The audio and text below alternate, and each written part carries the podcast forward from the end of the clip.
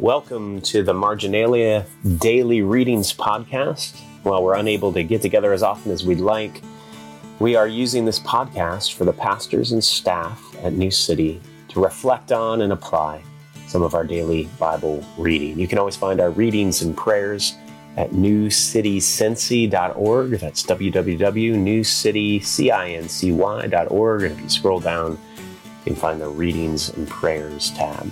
Today is March 26th, 2020, and our scripture readings are Psalm 134, Exodus 1, verses 6 to 22, 1 Corinthians chapter 12, verses 12 through 36, and Mark 8, 27 through chapter 9, verse 1. I'm Josh Furtado, one of the pastors at New City, and glad to be with you. I'm recording this from my mom's house in South Carolina. I've been here for a few days to check on her and my dad as well, who's in a nursing home. By the time that this episode airs, I'll likely be back in Cincinnati. Missing you all, missing our city.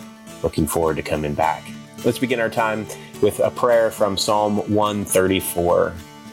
Come, bless the Lord, all you servants of the Lord, who stand by night in the house of the Lord. Lift up your hands to the holy place and bless the Lord. May the Lord bless you from Zion, he who made heaven and earth. Lord, where two or three gather in your name, you promise to be with them and share their fellowship. During this time where we are more distant physically from one another, we ask that you would look down on your people gathered in your name, gathered in different ways than we're used to and graciously would you pour out your blessing upon us for the sake of Jesus Christ our Lord. Amen. So, Psalm 134 is one of the songs of ascent, songs that pilgrims to Jerusalem would sing on their way up to worship when they go up to worship at the temple. And if you notice at New City, we always have a song that begins about two minutes before 9 a.m. or two minutes before the 1045 service. It happens before the call to worship, and it's a way of singing our way into the worship service, a little bit like the songs of ascent were meant to do. This being one example of those kinds of songs.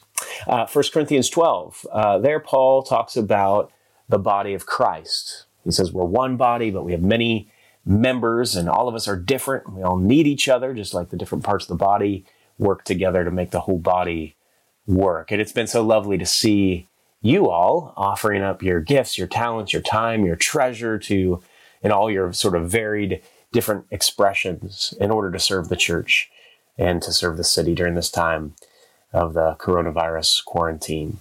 And then in Mark chapter 8, Jesus starts to prepare the disciples that the road he's walking is one that will ultimately lead to the cross. And this is a pivot as you're reading the Gospel of Mark, is now all the energy, like sort of mighty rushing waters, the book all heading toward Jesus' journey to the cross. But today I want to reflect a little with you on the book of Exodus. Our reading was from Exodus chapter 1, which gives a little bit of the background to the story. And over the next weeks, the readings, the Old Testament readings, will take us through the book of Exodus.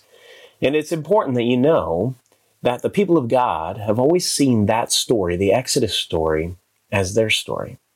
In other words, though there's a historical context, additionally to that, the people of God have always seen this story symbolically applying to their own journey through time.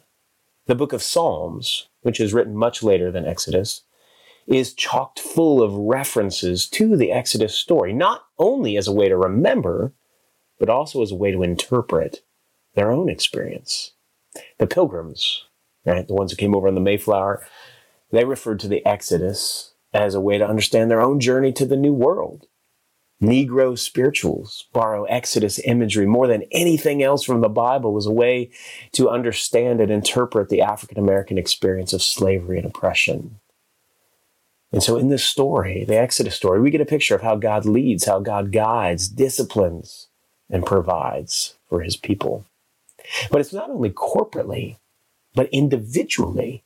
The story of Exodus is about the journey of faith of the individual believer. In 1 Corinthians chapter 10, Paul is trying to answer a vexing question pertinent to the church that he is writing to. And he makes reference to this story, the story of Moses. And he says, Now these things took place as examples for us. That's 1 Corinthians 10, verse 6. In other words, he's saying, This story is your story. Gregory of Nyssa, fourth century bishop, wrote a biography of Moses. And he saw Moses' story, most of which is told to us in the Exodus, the book of Exodus. Nyssa, Gregory of Nyssa says Moses' story is the story of all true believers. In this story, we learn about hardships and victories, temptations, ingratitude, idolatry, repentance, reconciliation, liberation, salvation. This story is your story as you journey out of your own bondage and slavery, through your own wilderness wanderings, through quarantine, to ultimately to the promised land. And Gregory of Nyssa says the life of Moses becomes a symbol of the journey of the soul to God. And so, would you be willing to see yourself in this story?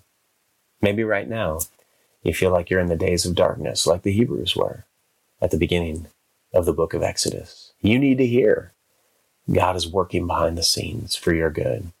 Maybe you feel like a nobody, like those Hebrew midwives told about in the first couple chapters. You need to hear that this is exactly the kind of people that God delights to use when they give their lives to Him. Maybe you're wandering through the wilderness, and, and maybe you got there by your own doing. Well, you need to hear that even failures and false starts can be used by God. Maybe we all need to see that as a church, we live in a missionary time. We look around, our culture does not feel like home. Well, the people of God are never really at home in Egypt, even if they've been there for 400 years. And like them, we look forward to a better country and we live according to the values of that kingdom coming, even while we sojourn here. Be willing to see yourself in this story. And lastly, I just want to say you need to also see the bigger story as we read the Exodus story. Or to put it another way, look at Moses, but don't only look at Moses. Look at the one to whom Moses points. And what does that mean? Well, you know, does this story sound familiar at all?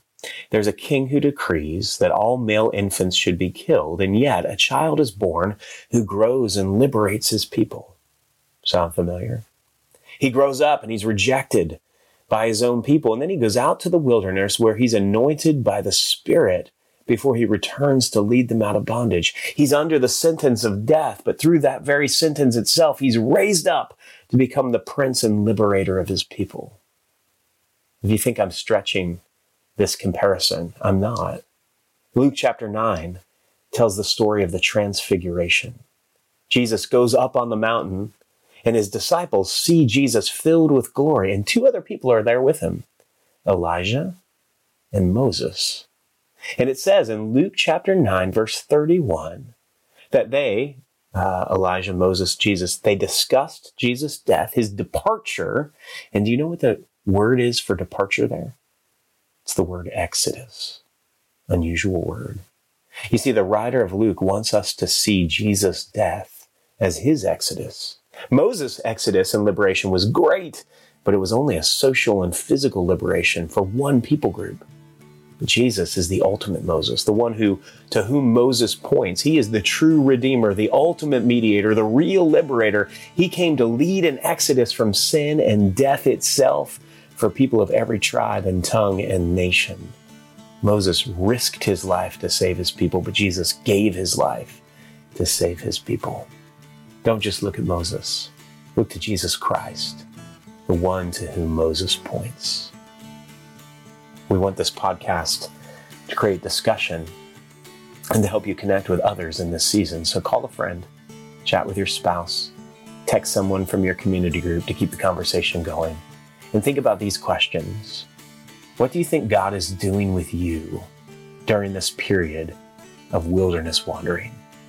With your routine interrupted, how can you lean into growing in your relationship with God? Let's pray together. Merciful Father, as we march through the wilderness of the season of Lent and through our own strange times in our country right now, would you lead us to greater faith and obedience? May we grow in love and joy, and may we witness to our hope in the coming kingdom. Would you grant this through Jesus Christ, our Lord, who lives and reigns with you and the Holy Spirit forever and ever? Amen.